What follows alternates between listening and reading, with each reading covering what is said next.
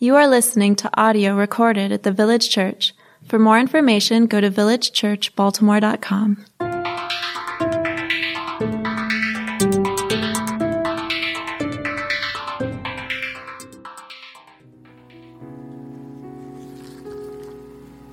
This morning's passage is Genesis 29, verse 31, through Genesis 30, verse 24.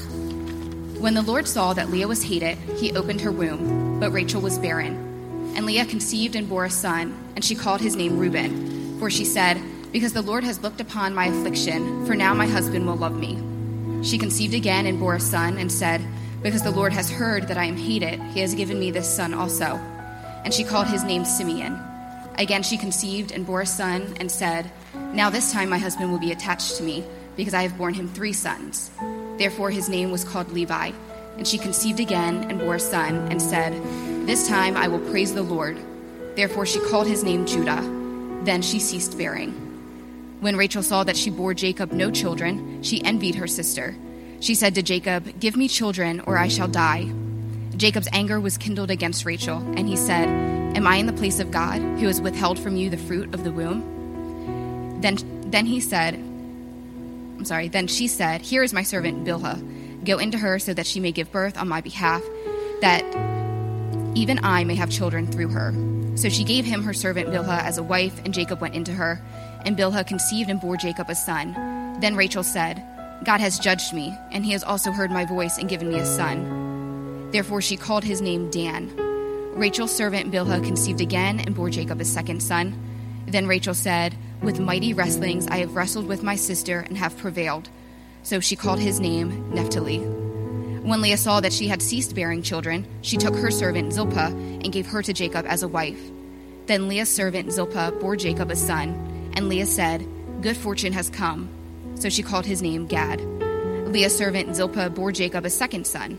And Leah said, Happy am I, for women have called me happy. So she called his name Asher. In the days of wheat harvest, Reuben went and found mandrakes in the field and brought them to his mother Leah. Then Rachel said to Leah, Please give me some of your son's mandrakes. But she said to her, Is it a small matter that you have taken away my husband? Would you take away my son's mandrakes also? Rachel said, Then he may lie with you tonight in exchange for your son's mandrakes. When Jacob came from the field in the evening, Leah went out to meet him and said, You must come in to me, for I have hired you with my son's mandrakes. So he lay with her that night, and God listened to Leah, and she conceived and bore Jacob a fifth son. Leah said, God has given me my wages because I gave my servant to my husband. So she called his name Issachar.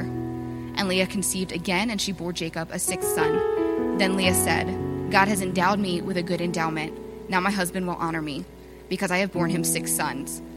So she called his name Zebulun. Afterward, she bore a daughter and called her name Dinah. Then God remembered Rachel, and God listened to her and opened her womb.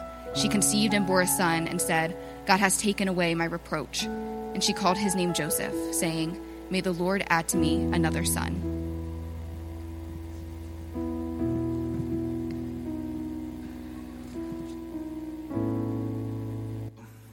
So, we've been going through uh, this sermon series on the life of Jacob, and today's sermon is titled What We Really Want.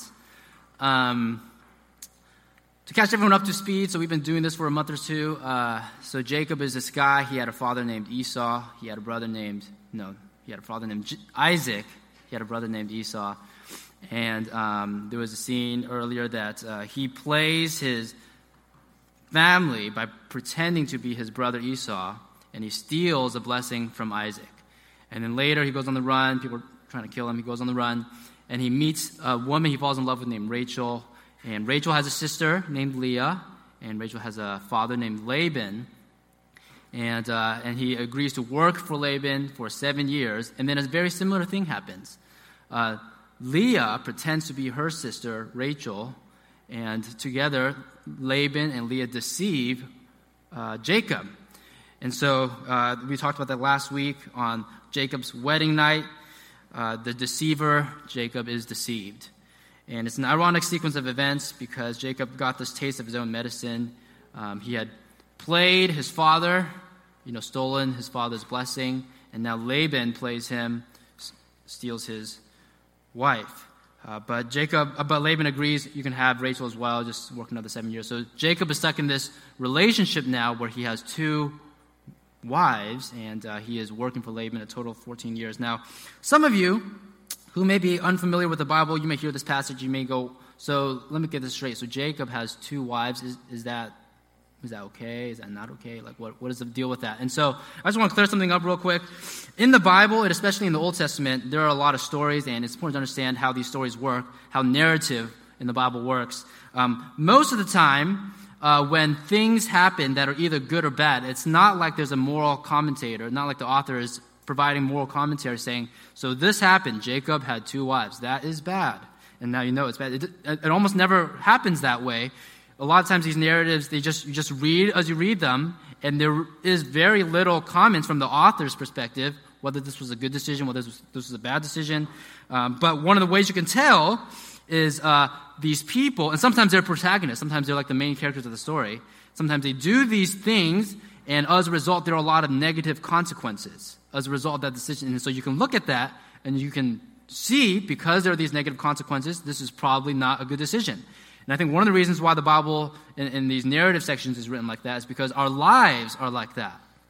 You know, when we go living day to day, when we make wrong decisions, most of the time it's not like an angel of the Lord shows up, you know, and says, You did this and this was wrong, and now you know. That's usually not what happens. Usually, what happens is you make a wrong decision, and then you just sort of bear the negative consequences of it, or other people bear the negative consequences of it, and, and you realize, oh, that was a wrong decision. And sometimes narrative in the Bible is sort of like that. Uh, the author simply describes what happens, and we're supposed to judge what is right or wrong based off of uh, seeing the, the effects, the consequences of those actions. And so, yes, um, I want to affirm just to clear things up polygamy is uh, wrong, okay, so don't do that. Um, but uh, many of you, you might approach this passage and you might say something like, oh, polygamy is wrong. Okay, uh, I wasn't planning on doing that anyway, so now I know. Uh, done with this passage, on to the next passage.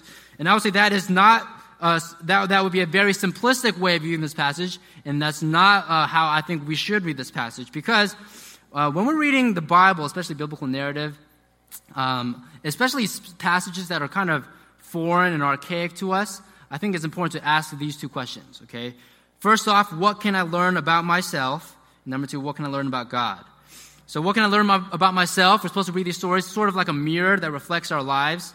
Um, and we're supposed to ask, how do I relate to these characters? Maybe I don't struggle with polygamy necessarily, but uh, what, how do I relate to what is going on here? Uh, what is this? What about this story is similar to my story? And then, secondly, what can I learn about God? How does God behave in this passage? And how can I learn about God's character as a result of uh, how he behaves in this passage? So that's what we're going to do today. We're, we're going to dive in. Um, we're going to be reading Genesis 29, starting from verse 30, which is, I'm going to rewind one verse because uh, this will help to provide some context. 29, 30 to 31. So Jacob went into Rachel also, and he loved Rachel more than Leah, and served Laban for another seven years. When the, when the Lord saw that Leah was hated, he opened her womb, but Rachel was barren. So um, what is going on is Jacob is married to these two women, and obviously he loves Rachel more than Leah. He worked seven years for Rachel. It was just a few days to her, so he loves her a lot. And Leah, in his mind, was just this woman he got stuck with. And so he loves Rachel more than Leah. And this word hated doesn't necessarily mean that people are antagonistically trying to you know, kill her or bring about her downfall. It's just in comparison to Rachel, Leah is not loved. There's such a drastic difference in the favoritism and the love of this relationship that's as if she was hated. And, um, and I love that God shows up here. It says, The Lord saw that Leah was hated because in last week's passage, God was visibly absent. Uh, when we talked about this whole story about Jacob running into uh, Rachel, uh, Rachel introducing him to her father Laban, he agreeing to work seven years, that whole passage, God didn't show up, uh, at least on the surface. But here we see that God was there the whole time. And it shows that God uh, loved Leah. He saw Leah, and he loved her so much that he allowed Leah to give birth to children. And um, so imagine Leah right now, okay? Um, her own father, get this, her own father used her as a pawn in order to get seven years of labor out of Jacob. So she must not feel very loved by her father. Um, and then Jacob, the, the situation with Jacob, she must not feel loved by Jacob either, obviously, because Jacob is in love with Rachel, her own sister. And, uh, and obviously, she's probably not very loved by Rachel because, I mean, she's married to her sister's husband. So, I mean, if you were married to your sister's husband, you, don't, you probably don't love your sister very much. Actually, it's kind of an interesting fun fact. I know this firsthand because, uh, third hand, I would say, third hand, uh, because my grandfather had multiple wives. Uh, he grew up in rural China, and this was a thing back then, very odd for us to think about in modern America. But my grandfather grew up in rural China 70 years ago, and he had three wives, and two of the wives were actually sisters. Fun fact, okay? And so my grandmother uh, was married to a man who was also married to her sister. Um, so that was, and, and, I, and so I know, you know, from my grandmother's experience, and my grandmother did not get along with her sister, and who knows why? Um, as Taylor Swift says, now we got bad blood. So that happened with my grandmother. That probably happened with Leah and Rachel.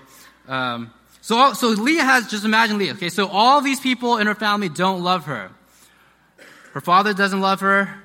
Her husband doesn't love her. Her sister doesn't love her. But here we see in verse 31 that God notices and loves the unloved. God loves Leah so much, he opens up her womb and gives her children. And, and, and, and here's, this, here's the first way we can read in the story and see this as a mirror to our own lives. Maybe some of you are in situations when you, in, in which you don't feel loved. Maybe some of you are in situations where you don't feel loved, you don't feel seen, you don't feel known, you feel alone, you feel very much like Leah in the story. And if that's you, I want you to know that God loves you, that God sees you, God notices you, God cares for you, However, Leah, like many of us, uh, she is not content with the love of God. And you see that because uh, in the passage we read earlier, every time Leah names a child, she bears four children in a row. She's up 4 0, you know, in this childbearing competition. But she, she is, she is uh, bearing these children. Every time she bears a child, uh, she is thinking about her relationship with her husband. She's saying, okay, now I bear this child, so I'm going to name this child uh, and, and, all these Hebrew names, I'm not going into detail, but all these Hebrew names are feelings she has in regards to her current situation. She's like, I bore this child, now my, my husband will love me. Or I bore this child, now my husband will be attached to me. And so her whole time she is preoccupied by her desire for her husband to love her. And it's so sad because no matter how many kids she has, Jacob never truly loves her. Um, but that's Leah. I want to move on. Let's read about Rachel starting. I'm going to skip down to 30, verses 1 and 2. When Rachel saw that she bore Jacob no children, she envied her sister. She said to Jacob, Give me children, or I shall die. Jacob's anger was kindled against Rachel, and he said, Am I in the place of God who has withheld from you the fruit of the womb? So here, Rachel has the opposite problem. It's very interesting. She has the opposite problem. So Leah uh, doesn't have the love of her husband, but she has children. But Rachel does have the love of her husband, but she doesn't have children.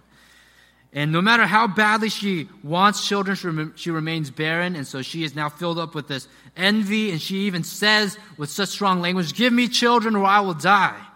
She feels as if her life is meaningless because she doesn't have children. That this desire, her, her identity as a mother, or her, her desire for an identity as a mother, is so strong, so important to her that life is not worth living otherwise.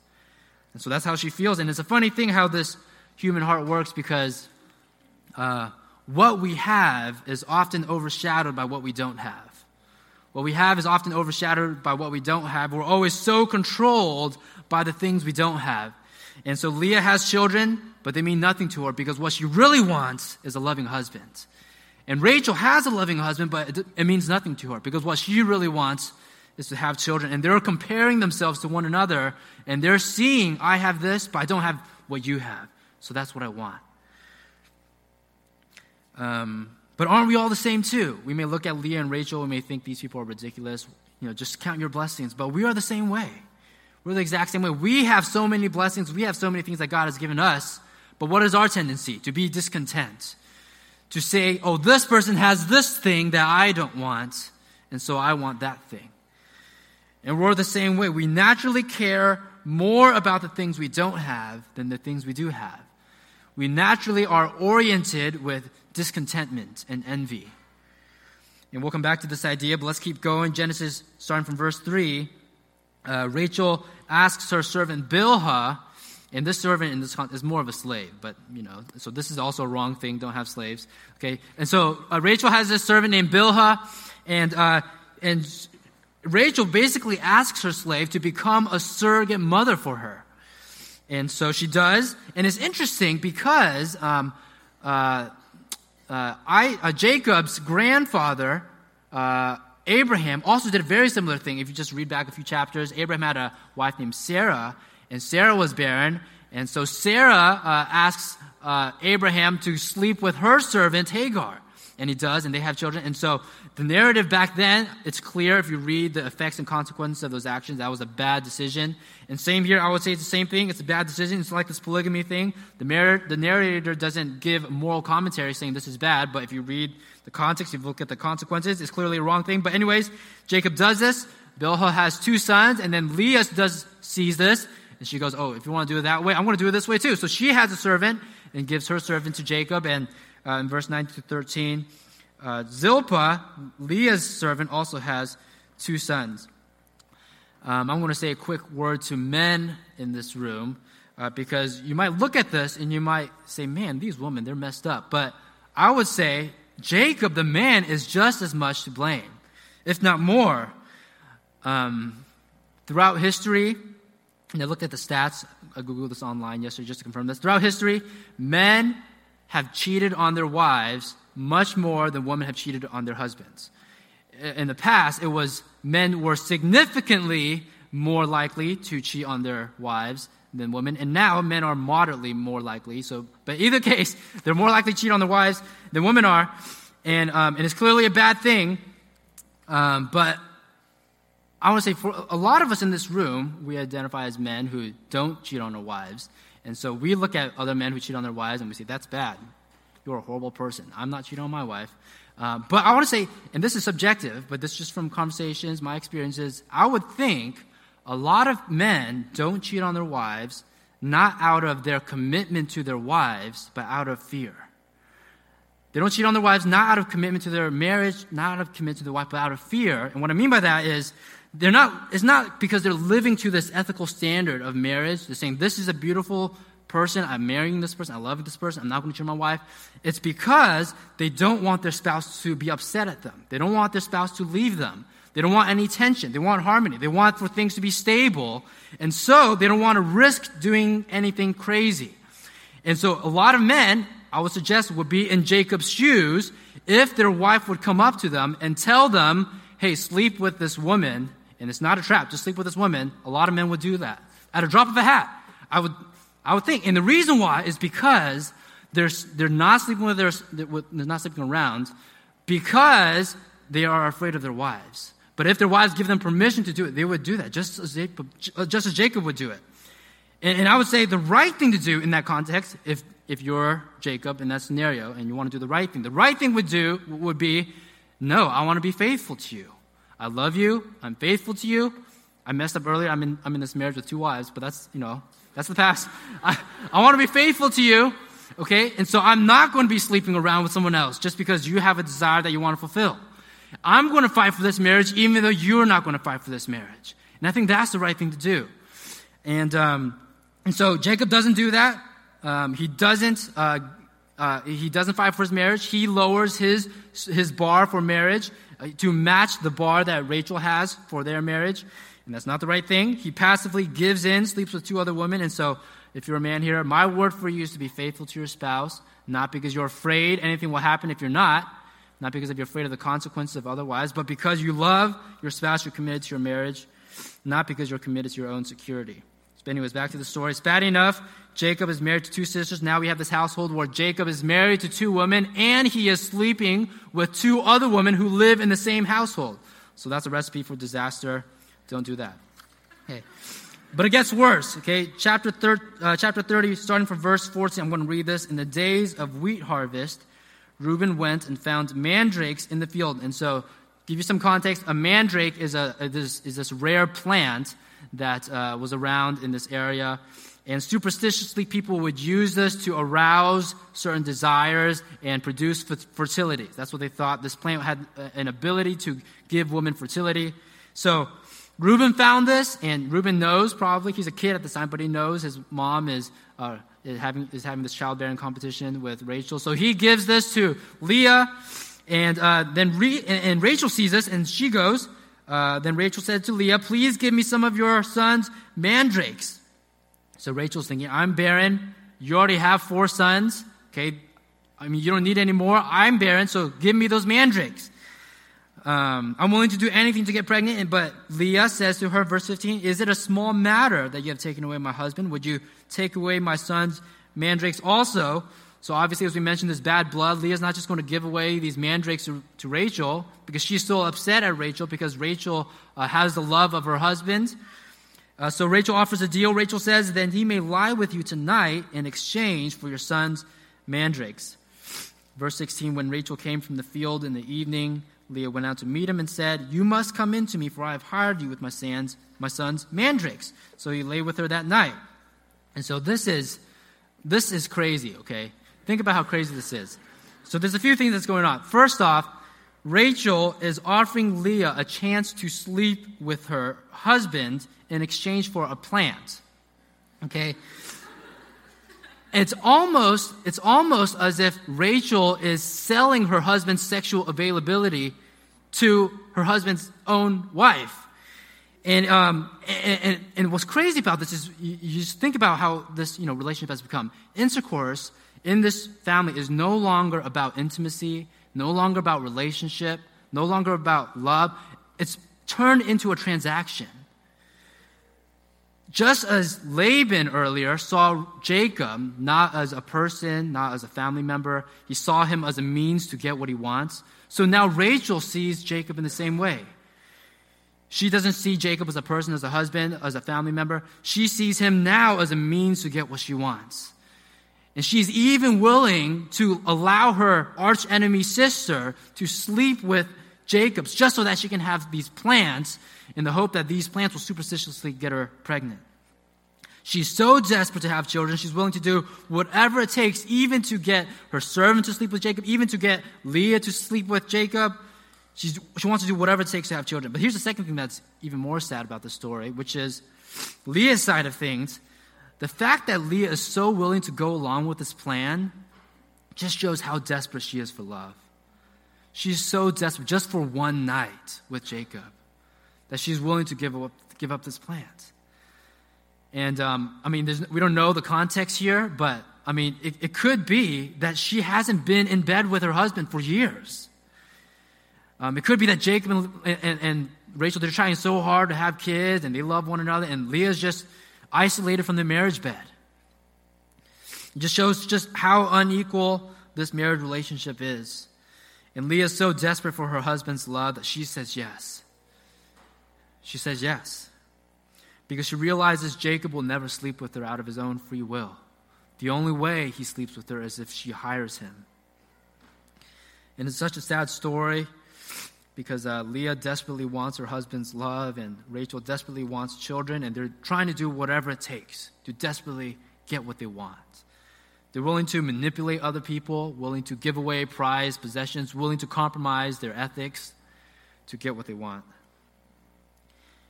And I want to encourage you to use this story as a mirror for your own life and to ask yourself this question What is it that you really want? What do you really want? What do you want that you don't have? What is it that makes you discontent or envious? What is it that makes you feel, I want this, and if I don't have this, I will die? Or what is it that makes you want something so much that you're, you're willing to sacrifice whatever it takes to get it? Maybe some of you literally identify with Leah. The thing you really want is someone who will love you. Maybe some of you identify with Rachel. The thing you really want is to have children. Maybe it's something else for others of you. Maybe just the, the thing you really want is a job, the job of your dreams. Maybe for some of you, the thing you really want is money. You want financial security. Maybe for some of you, the thing you really want is you have some sickness, some ailment, and you want healing. Maybe for some of you, you have a broken relationship in your life, and the thing you really want is reconciliation. Maybe some of you, you're addicted to something, maybe some sort of substance, and the thing you really want is that fix. The thing that will get you that fix. To distract you and to numb your pain. But whatever it is, this desperation for this thing that you really want has driven you to do things or is constantly tempting you to do things that you never would have dreamed doing. It's caused you to manipulate other people. It's caused you to give away prized possessions, to make ridiculous sacrifices. It's caused you to compromise your ethics. We may look at Leah and Rachel with judgment but when we examine our hearts, and I'm in this boat too, we're all the same. The details may be different, but the core issue is the same. And the core issue is that our heart is prone to be discontent, to be envious, to want what it doesn't have. And the problem is never that we have, uh, it never is that we don't have what we want. Because sometimes we get it and we, we're not satisfied. The problem is always our hearts. But that's, that's not how the story ends. Let's keep going. Leah has two more sons and a daughter. And, let, and then check out 30, 22 through 24. Then God remembered Rachel, and God listened to her and opened her womb. She conceived and bore a son and said, God has taken away my reproach. Reproach. And she called his name Joseph, saying, May the Lord add to me another son. And I love this line, verse 22, that says, God remembered Rachel.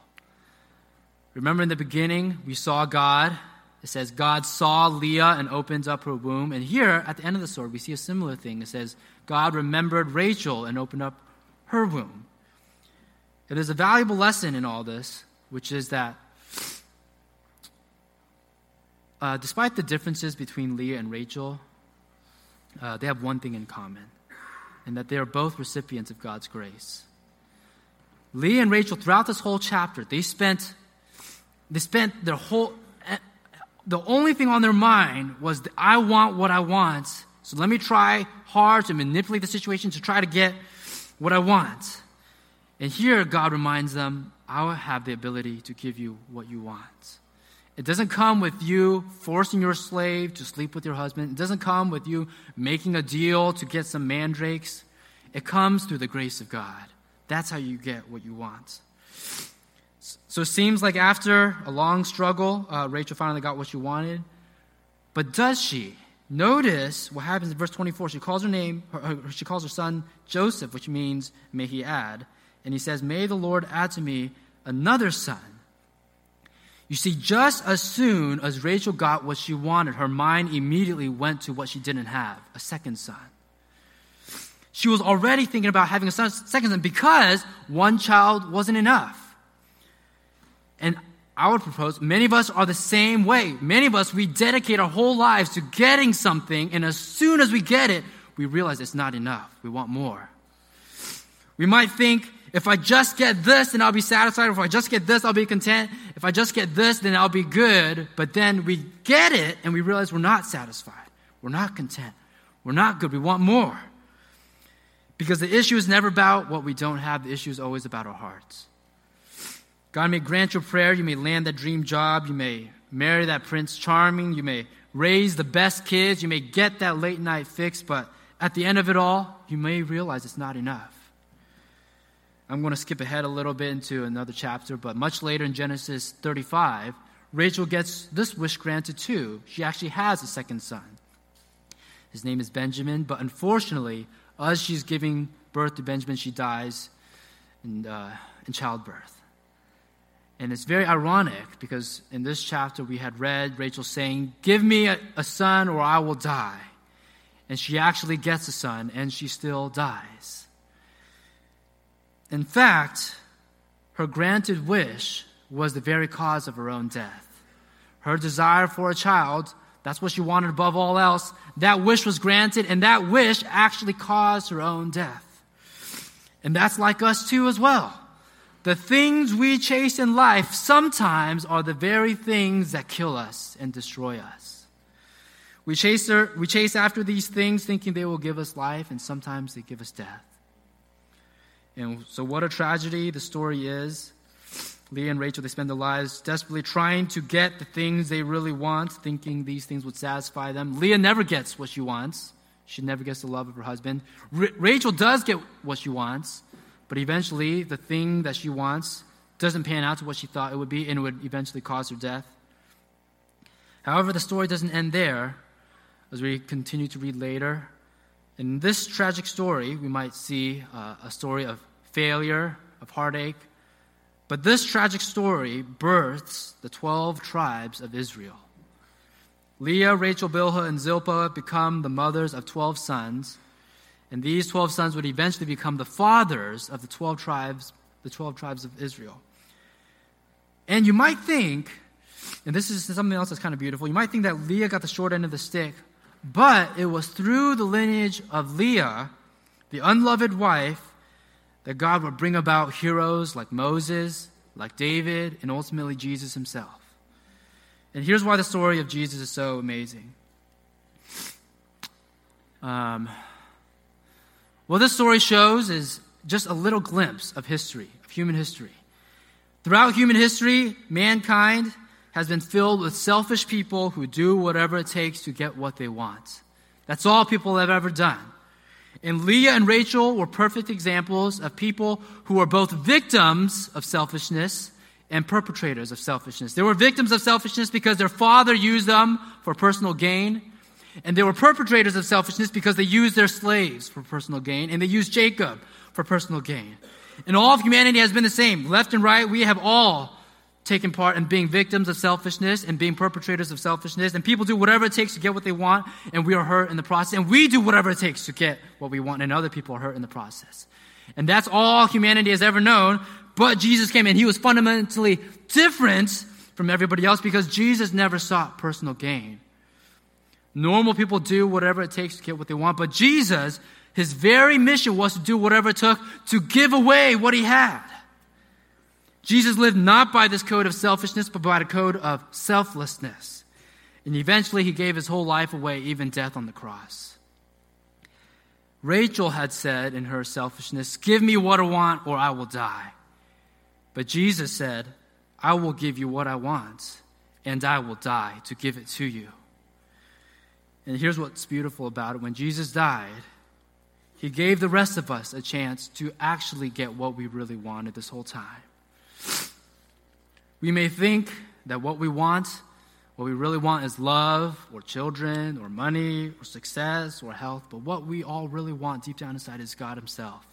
And when Jesus died for us, He opened up heaven for good and restored us into relationship with God. He gave us what we wanted. If you're not a follower of Jesus, I humbly ask you to consider the story of Christianity, and that is this we were all designed to give our lives to God but instead we've chosen to give our lives to other things. We failed to give our lives to God, and we have wanted instead other things. We have chased instead other things. We have given our lives instead to other things. But the good news is that Jesus wanted you, and Jesus chased down you, and Jesus gave his life for you.